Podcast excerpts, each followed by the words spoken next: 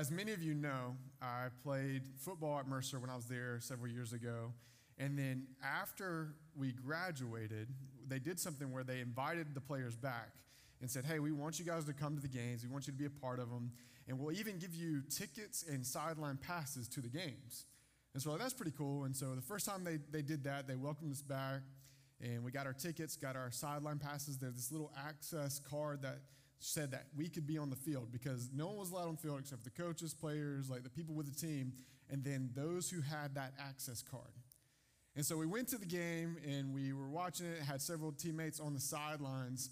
And there was this one teammate in particular that he was a little bit um, belligerent that day. Um, he is known for that. He had had some drinks that day, which again, he was known for doing. And he was on the sideline during the game. The game had already started, and someone noticed that he didn't have his card.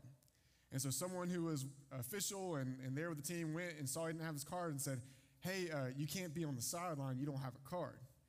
And he, of course, didn't like that. And so he said, No, I'm staying here on the sideline and he's like, I've got a card. It's just in my car. And they said, Oh, well, that's great. Just go get your card and you can come back. And he said, No, I'm not doing that. And so again, he was belligerent. He was raising the temperature a little bit and started arguing with them. And they're like, Listen, sir, if you would just go get your card, you could come back. It's not a big deal. We just, you have to have that card. We can't let just anyone have access to the field. You have to have that card to be able to be here on the sidelines. Well, he kept raising the temperature, started screaming, getting more and more belligerent. As the game is still going on, uh, this is happening. And eventually it gets so bad that they had to call the authorities down to come and deal with him. And at one point, I was sitting there listening to all this happen, and all of our teams were just shaking our heads. And he's sitting there yelling, and he's yelling at these cops. And I hear him say something like, My dad's a lawyer, and he's going to have your job, and he's going to have your job. And he's like touching the cops. You're like, This is not going to go well. This is not ending well for you. And eventually it got so bad that they had to escort him out in handcuffs and they arrested him and he spent the night in jail that night. So here's the thing all he needed was to have access with that card to be on the field. He had access, but because of his stubbornness, he lost out on that opportunity and ended up not being able to stay there on the field, not being able to gain access to the field that day. And since then, we haven't been invited back to stay on so we watch the game from, from the stands now with everyone else because of this guy. But here's why I tell you this. Tonight, we're going to be in John chapter 3. And in John chapter 3, Jesus is going to talk about who has access to the kingdom of God and who does not. So that's where we're going tonight. So if you have your Bibles, you can turn there to John chapter 3. We are continuing our series through the book of John that we've titled Come and See.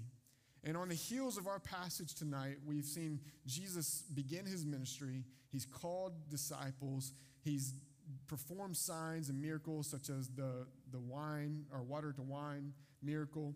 And then we've also seen him flip tables in the temple because they had turned it into a marketplace and they had crowded out the place where the Gentiles came to worship. And, and Jesus says, No, no, you're not going to inhibit the worship of anyone. And so he drove them out, flipped the tables, and when he did this, it's safe to say that the religious leaders did not care for Jesus all that much. That the religious leaders, all they know is this guy steps onto the scene, he starts rebuking people and making some bold claims, and they don't know what to do with it. And he started challenging their practices and challenging their, their authority, and they didn't really like it too much. And they didn't know what to do with it. And so now we're transitioning to a point in John where he's about to begin having some personal conversations with people. And the first conversation he has is with one of these religious leaders.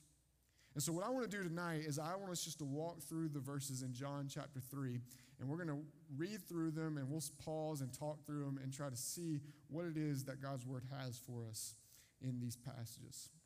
So, if you will, turn to John chapter 3, and we'll start reading in the first two verses, John 1, chapter 3, verses 1 and 2. Now there was a man of the Pharisees named Nicodemus, a ruler of the Jews.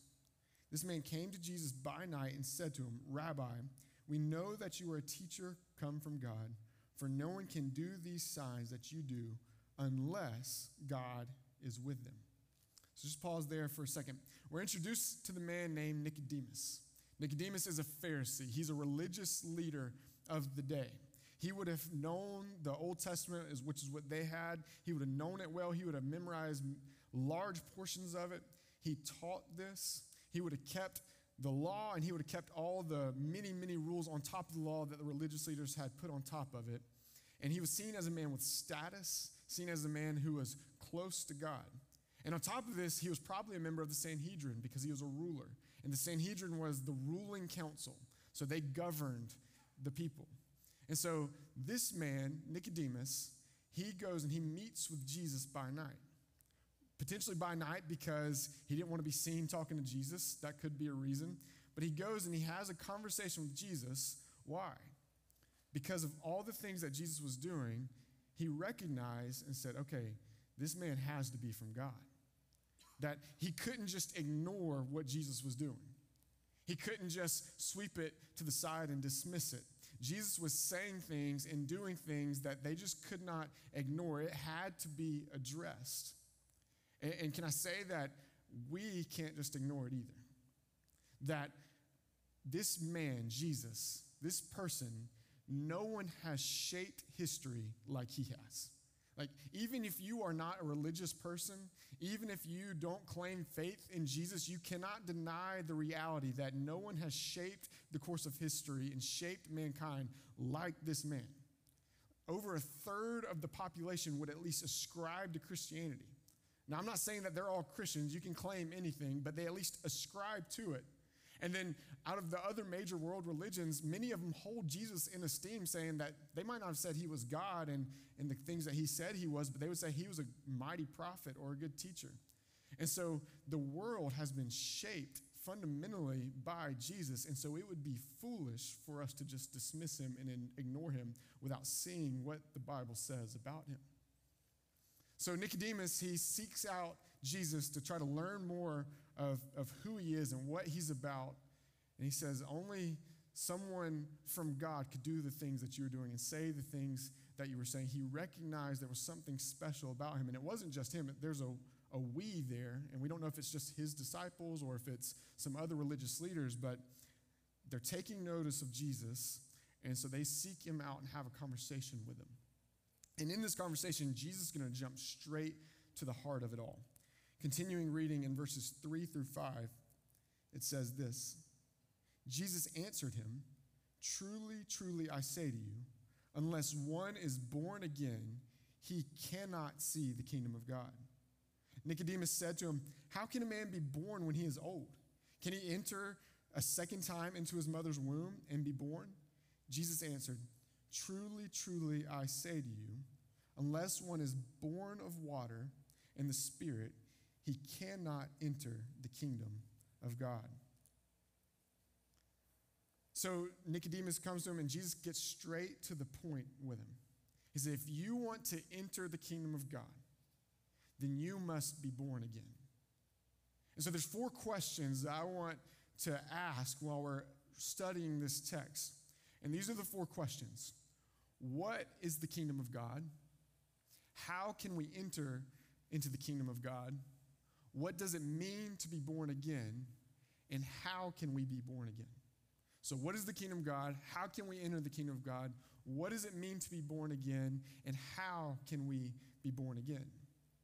See, Jesus jumped straight to the heart of what he was asking. So, so the question, what is the kingdom of God? What is he saying? What does he mean when he says to be, you have to be born again to enter the kingdom of God? Well, in short, the kingdom of God is the reign and rule of God. It's absolutely a place, there's a dominion there, but it's more than just a place, it's the very rule and reign of God. See, John the Baptist, who we talked about earlier this semester, John the Baptist was proclaiming that the kingdom of God, the kingdom of heaven, was near. In fact, the kingdom of God, the kingdom of heaven, was here. And Jesus was the one ushering in the very kingdom of God. And to better understand what it means when he says the kingdom of God, I think it's helpful for us to think through the very character of God. So when we think of the character of God, we think of him and his goodness. We think of his justice, that he doesn't let wickedness and evil go unpunished. We think of his kindness, his gentleness. We think of his love. We think of his grace. We think of his mercy. We think of the joy that comes from him. We think of the attributes of God, and it's helpful to think of these attributes because his reign displays these attributes. This is the kind of ruler we want. We want a king that is just. We want a king that is powerful and sovereign over all things, that nothing falls outside the scope of his sovereignty. We want a God that is just and merciful and, and kind and gentle. We want this kind of ruler. And so that is a part of the kingdom of God. It's also helpful to think of the bookends of time. It's helpful to think back to the beginning in Eden, and it's helpful to think forward to God's coming reign. In, in the beginning, when God created all things and he placed man in the Garden of Eden, all was good. All was as it should be. Everything was shalom, as the Old Testament would say it. It's peaceful, it's complete, it's as it should be. That he created man and there was joy and there was flourishing among creation that, in fact, it was so special. He created man in his very image, and God, who is the ruler of all things, appointed Adam and Eve, man and woman, mankind, to be his co rulers, to rule his dominion of earth, to rule over creation, that God would be over it all, but mankind was placed in a special position as priests, as princes, as princesses, to rule and govern his creation. It was a special place. But mankind was not content with this. Mankind said, I don't want the kingdom and the rule of God, I want my own kingdom. I want self rule. And so they rejected the rule of God and they set out to build their own kingdom in sin, in their rebellion. And when they rebelled against the kingdom of God and they is- issued in their own kingdom, creation broke, it was fractured.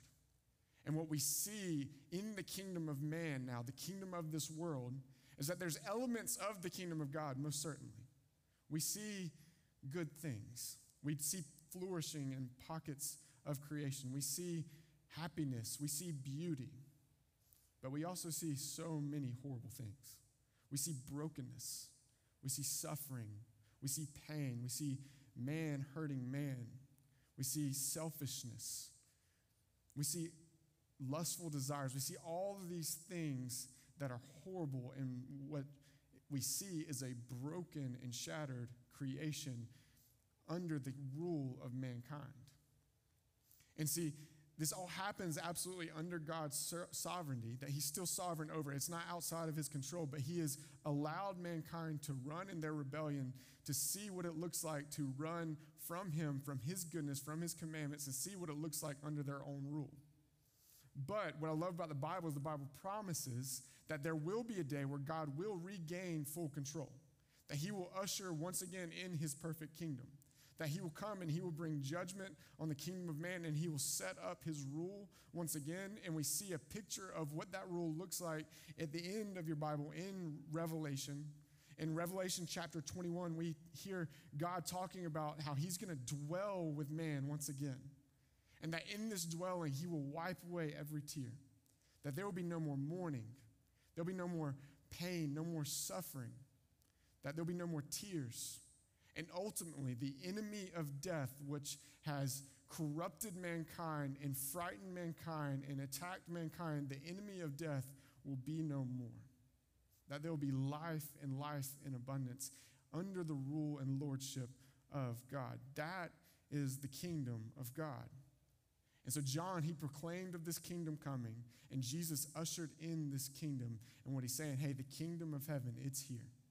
I'm here to bring it forth. So that's what the kingdom of God is. And so, what, what we learn with the kingdom of God is some will enter into this kingdom, but others will not. That when he sets up his kingdom once again, that his kingdom will come and will judge the world, but there will be some who enter into this kingdom with him, that he will dwell alongside them. So the question then is how can we enter the kingdom of God? Who gets to enter into the kingdom of God when he institutes this? Well, uh, one thing to think about is how did Nicodemus think that one entered the kingdom of God? because Jesus corrects what he thinks. Nicodemus thought it was just by birth, that he, you had to be born an Israelite. God, in the Old Testament, we see he chooses a people. He sets them apart as his prized possession, as his children, as his royal priesthood. And, and so Nicodemus believed to be born into this Israelite family, so long as you did not reject God with your wickedness, so long as you did not blaspheme against God, you were destined for the kingdom of God. But Jesus, he says, no, that's not it. See, there's so many people, even today, that have so many assumptions about what it takes to gain entrance into the kingdom of God. For some, it doesn't look much different than Nicodemus. They ride the coattails of the faith of their grandparents or their parents. They think because their parents were religious or Christians that they too have entrance into the kingdom of God. For many, it looks like God saying, okay, God is a loving God. That's what, that's what we believe. And so, God being loving means that everyone gains entrance into the kingdom of God. And so, anyone is going. There's no one who's left out. Or maybe some would elevate a little bit and say, okay, well, the worst of the worst people, like Hitler, he doesn't get in. Everyone else, they get in. Others will elevate it more than that and say, hey, you got to be kind of a good person. You got to do some moral things. You've got to do some religious things. Go to church. You've got to read your Bible some. You've got to be a nice person. Give money to people. They would say these are the things that make us right with God to be in the kingdom of God. And the reality is, many of us who, who are here in this room have assumptions on what it takes to gain entrance into the kingdom of God.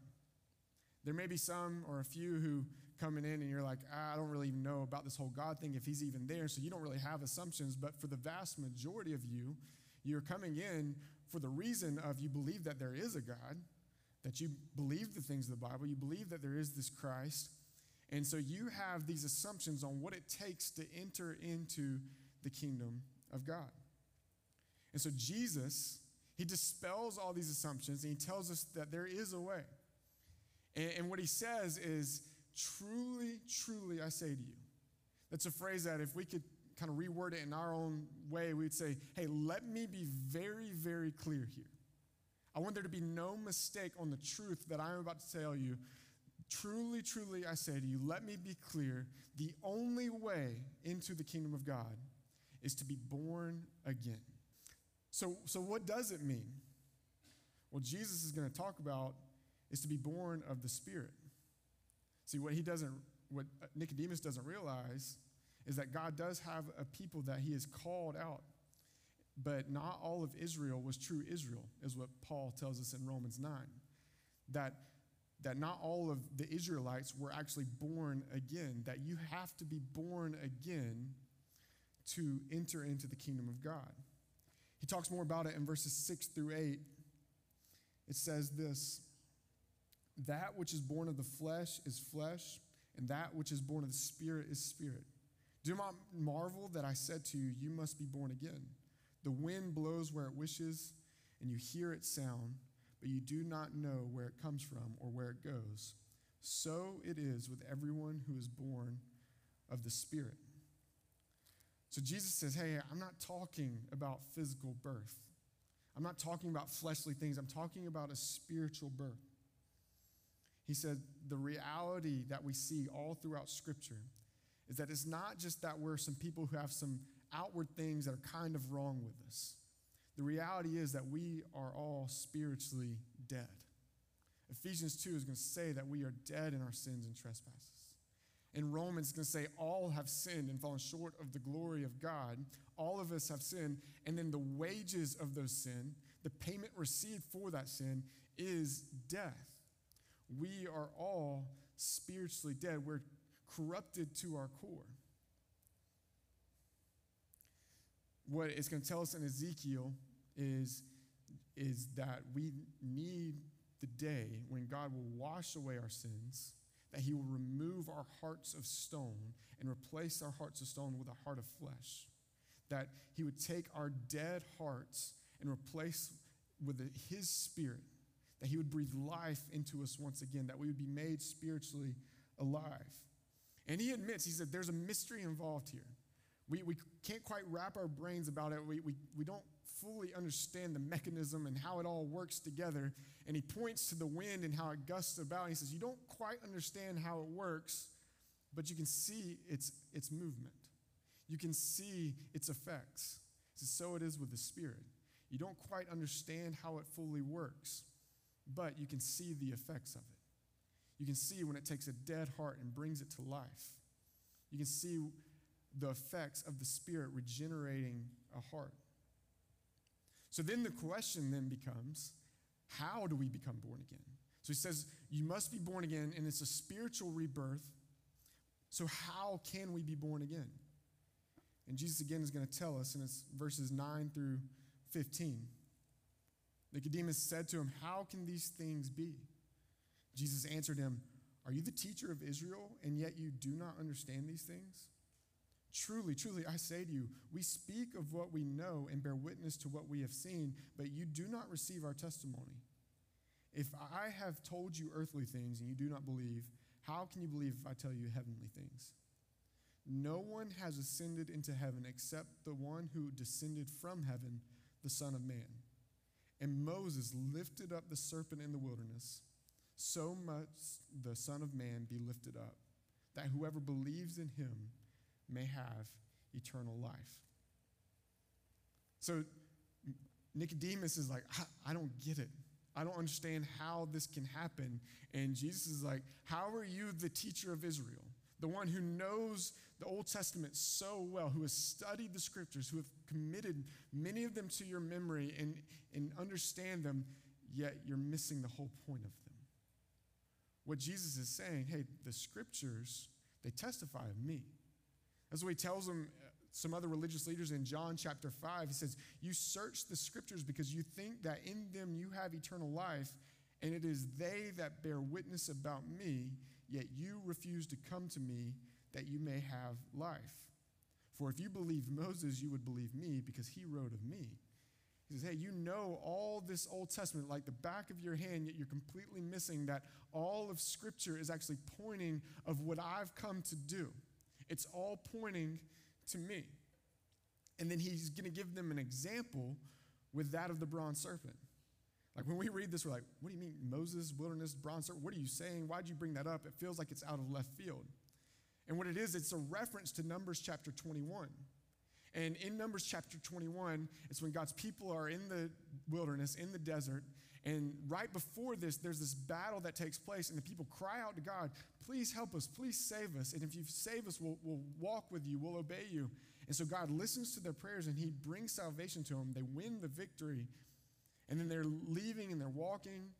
But it says, after a while, they grew impatient with God and with Moses. They said, You just brought us out of Egypt just so we'll die. And they said that they loathed the worthless food that they were getting. The worthless food that they were getting was manna from heaven. It was God providing for them, and they still turned their nose up at him. They hardened their hearts towards him, and they grumbled against him and in rebellion against Moses, and more importantly, against God. And so God sends a plague on them in their rebellion. And the plague was serpents that were sent to bite them, and it was a deadly bite. They're, they're dropping left and right as they get bit by these serpents because of their rebellion. Yet God, in His grace and in His mercy, He provided a way for them. He said, Moses, if you take and you forge a, bron- a bronze snake and you put it on a staff and you hold it up, all who look to the snake will be healed and they will not die.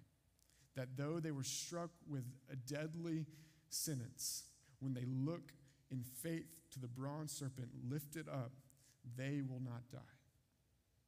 And what Jesus is saying here, what he's connecting, he, he's connecting himself to this passage. He says, Just as the serpent was lifted up, so will the Son of Man be lifted up, so that all who believe in him will have eternal life. See, what he's pointing to is what he would do on the cross. That Jesus would go and he would be turned over to the hands of the religious leaders. He would be beaten, he would be flogged, he would be bloodied, and then he would be taken and he would be nailed down to a sinner's cross. And on that cross, he would be lifted up for all to see. And so he's connecting himself to this bronze serpent. The question, though, is why? Why would he do this? It tells us in the next few verses, verses I'm sure you've read or even memorized yourself, verses 16 and 17. For God so loved the world that he gave his only Son, that whoever believes in him should not perish, but have eternal life. For God did not send his Son into the world to condemn the world, but in the world that he, but in order that the world might be saved through him. Why did Jesus allow himself to be crucified and hung on a cross for all to see? Well, it tells us right here for God so loved the world. Maybe a better way of understanding this is how the NLT translates it. This is how God loved the world. This is how God demonstrates his love for us. Question How do you know someone loves you? It's because they tell you because they demonstrate that love for you. How do I know Sarah loves me? Because she tells me, absolutely. She tells me, but she also demonstrates that love to me. She is kind to me. She encourages me. She sacrifices for me. She loves and cares for me. She demonstrates the love as she tells me she loves me, and so I know she loves me. How do you know God loves you? Because he tells us in his word, and his word is true. But even more than that, because he's demonstrated his great love for you by sending Jesus to die on the cross. God sent Jesus for you. God left his throne of glory, became a man because he loves you. That while you were still a sinner, while you were his very enemy, Christ came and died and suffered for you. How do you know God loves you? Because he's demonstrated it through the blood and the sacrifice of his son, Jesus. Why? So that whoever would believe in Jesus, whoever would cast their eyes on him, though they were sentenced with death because of their rebellion, yet they shall live. That they will not perish, they will have everlasting life. And this perish, this dying, this is not talking about a physical death, this is talking about spiritual death. Though they will physically die, yet they shall live forever in eternity with their God. Their hearts will be born again. Though they were spiritually dead, they'll be regenerated. Their hearts will be replaced with a new heart that God's Spirit will dwell within them and give them life. Whoever believes in the name of Jesus. See, physical death is no longer a problem because of the spiritual life they have in Christ. And that's why Paul says, hey, to die is gain. Because to die means that I get to go and live with Christ forever. And it's not anything we do, it's not anything we've done, but it's solely the work of Jesus. I love the way Jonathan Edwards says, he says, You contributed nothing to your salvation except for the sin that makes it necessary. We turn and trust in Jesus and his finished work and what he did on the cross and what he did on our behalf, and we are born again.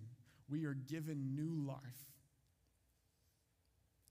It tells us that Jesus came for salvation, not for condemnation.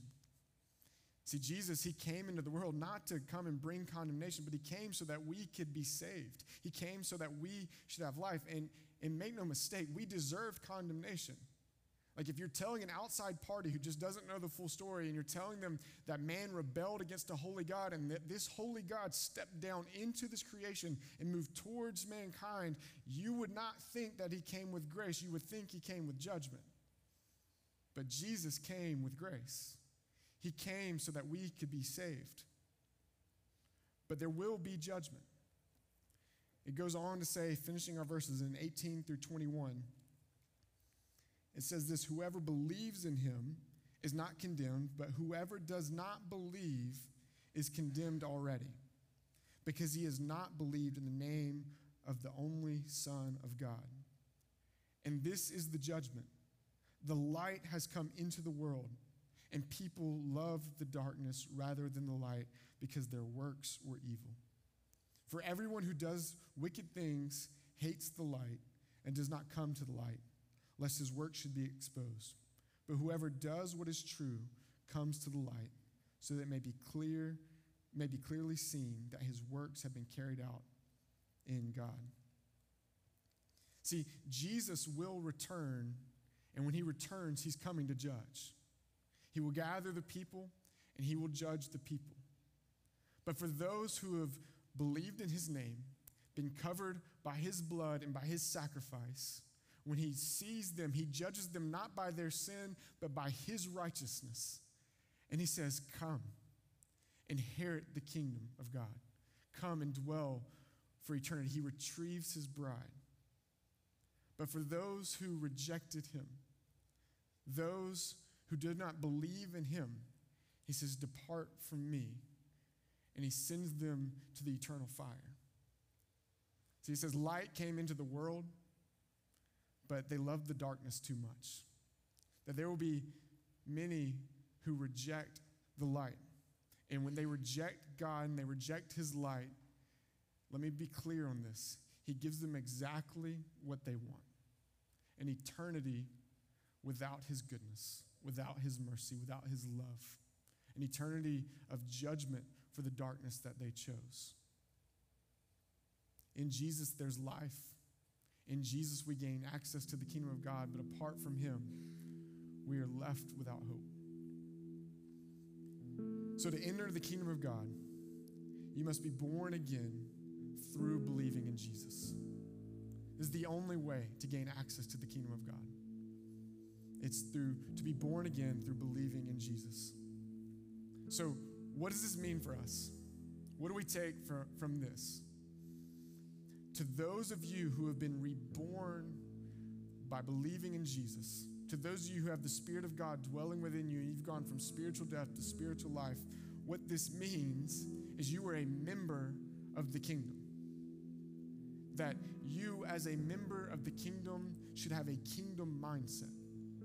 That you know that this world is not your home. You know that this life is short and brief, but you have an eternity that is secure. And so you live in light of the security that you are a son or a daughter of the king. You are royalty. And as a son or daughter of the king, as a member of the kingdom, you submit to the king. So, what does your life look like? Does your life look more in line with the, the way of this world and the kingdom of this world? Or does your life look like you are a subject of the king? We submit to our king not because we, we have to, but because we want to. Because his ways are where we find true life, his ways are where we flourish. Remember that as a member of the kingdom, you are a representative of your king. That when those in this world interact with you, that you are an ambassador of the place where is your true home. And so we must live in that way. We are pointing others to this kingdom that is coming. We take the message of John and says, "Hey, repent, turn from your sins because the kingdom of heaven is here."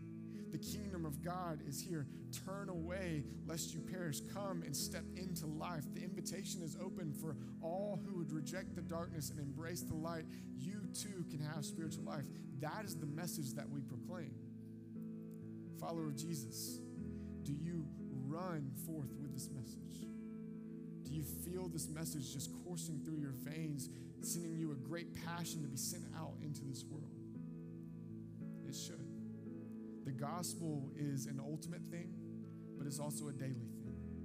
That because we've memorized these verses, especially John 3:16 for so long, it can kind of fall numb on our hearts, but may it never be so.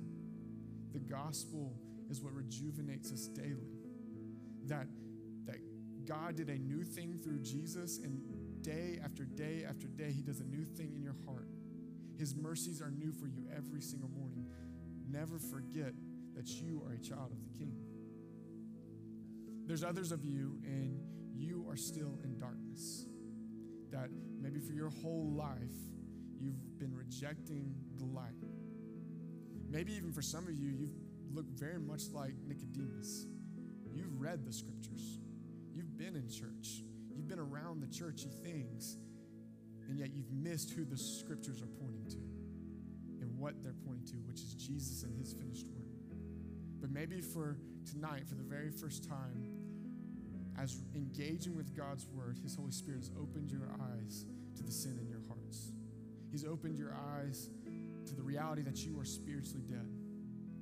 My hope and my prayer is that as your eyes are open to the reality that you are a sinner deserving of God's wrath, that you would also believe the truth that Jesus came and he died for you. And that he did not stay dead, he arose from the grave on the third day, conquering sin and conquering death. That if you would turn from your sin and look to Jesus, believing in who he is and what he did, believing that he's the Son of God and Son of Man, believing that, that he was perfect in every way and that he died on your behalf, then your sins are forgiven. They're washed away that God's Spirit comes in and indwells within you, that He removes your heart of stone and He gives you a heart of flesh. He brings you to life. My hope and my prayer is that you would do this. The only way to enter into the kingdom of God is to be born again through believing in Jesus. Thank